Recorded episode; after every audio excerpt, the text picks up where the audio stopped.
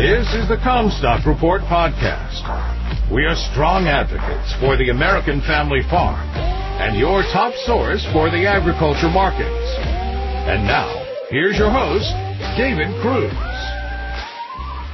This is David Kruse for the Commstock Report. Soybean oil tests the bull trend. It used to be the case that traders would put the most trust in a soybean rally that was led by soy meal being that soy meal had the highest value for feed use, but lately soy oil has taken position as the product to watch because of accelerating demand from both food and fuel processors. Whereas soybean oil used to only account for about a third of the value of soybeans crushed, recently they have made up half or more of the soy product margin. The favorable shift in relative value for soy oil has been profitable for processors, with prices for soybean oil having reached all-time highs earlier this year. Oil futures have been the market's loss leader this week, mostly with the limit lower tumble suffered on Thursday following the triple whammy of export sales cancellations, lower than expected renewable fuels targets, and an improved forecast for South America. The break lower tests a recently bullish fundamental view and also put soy oil prices down against several critical points of technical support. The week's developments were a true knock on the friendly fundamental outlook held for soybean oil, since there were clear signs of stress on demand. Net cancellations made for soy oil export sales indicated pushback against higher prices, and better weather in Brazil and Argentina could mean more competition ahead for U.S. exporters. Even so, it is not likely the export outlook that will make or break the bullish trend for soy oil. The USDA projects that soy oil exports will make up less than 5% of this year's production total. Biofuel is currently expected to use almost 45% of U.S. soybean oil produced throughout the 2022-23 marketing year.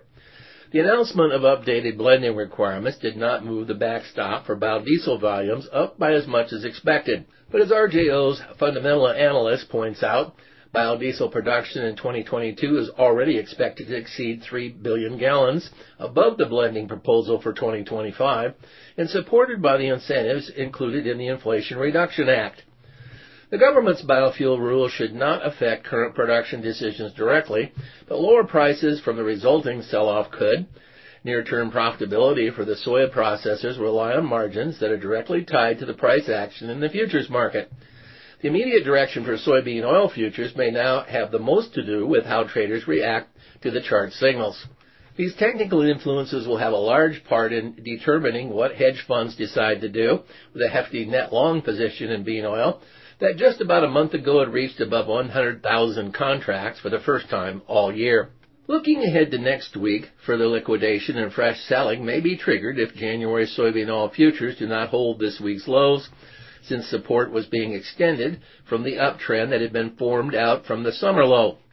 A gap down opening on Friday's session tugged the contract sharply below its lower Bollinger Band to show an extremely volatile move that could signal exhaustion.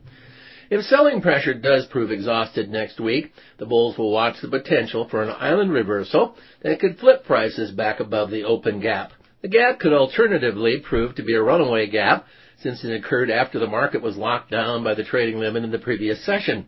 Runaway gaps may turn into measuring gaps that mark about halfway of an eventual price move. So the 7 cent drop from Tuesday's high to Thursday's gap would open the possibility for another drop down to around 60 cents a pound. Bearishness on the charts and from the new fuel blending proposals does not remove the incentive for the planned expansion in the processing industry that has the potential to grow soy crush capacity by at least a third over the next three to four years. Whether down the road when more of those plants are operational or right now as existing processors are adjusting to the market shift, soybean basis should be monitored as the most telling gauge of crush demand. Currently, it still seems to say something bullish that the western locations monitored by Commstock just registered an average soybean basis that was more than 60 cents above the three-year history, while basis for the eastern sample was 20 cents better. Corn futures were also disappointed in the EPA's proposal. March 23 futures were struggling to hold the lower end of a two-month channel. A modest rebound in soybeans did not help corn and wheat. We've still got corn export problems. Deliveries are made to large commercial grain elevators, which use the barges to move the grain to New Orleans, reflecting the export market. While corn exports are maybe 16% of overall demand, that is the segment of demand being reflected by Chicago corn futures. You've been listening to the Commstock Report.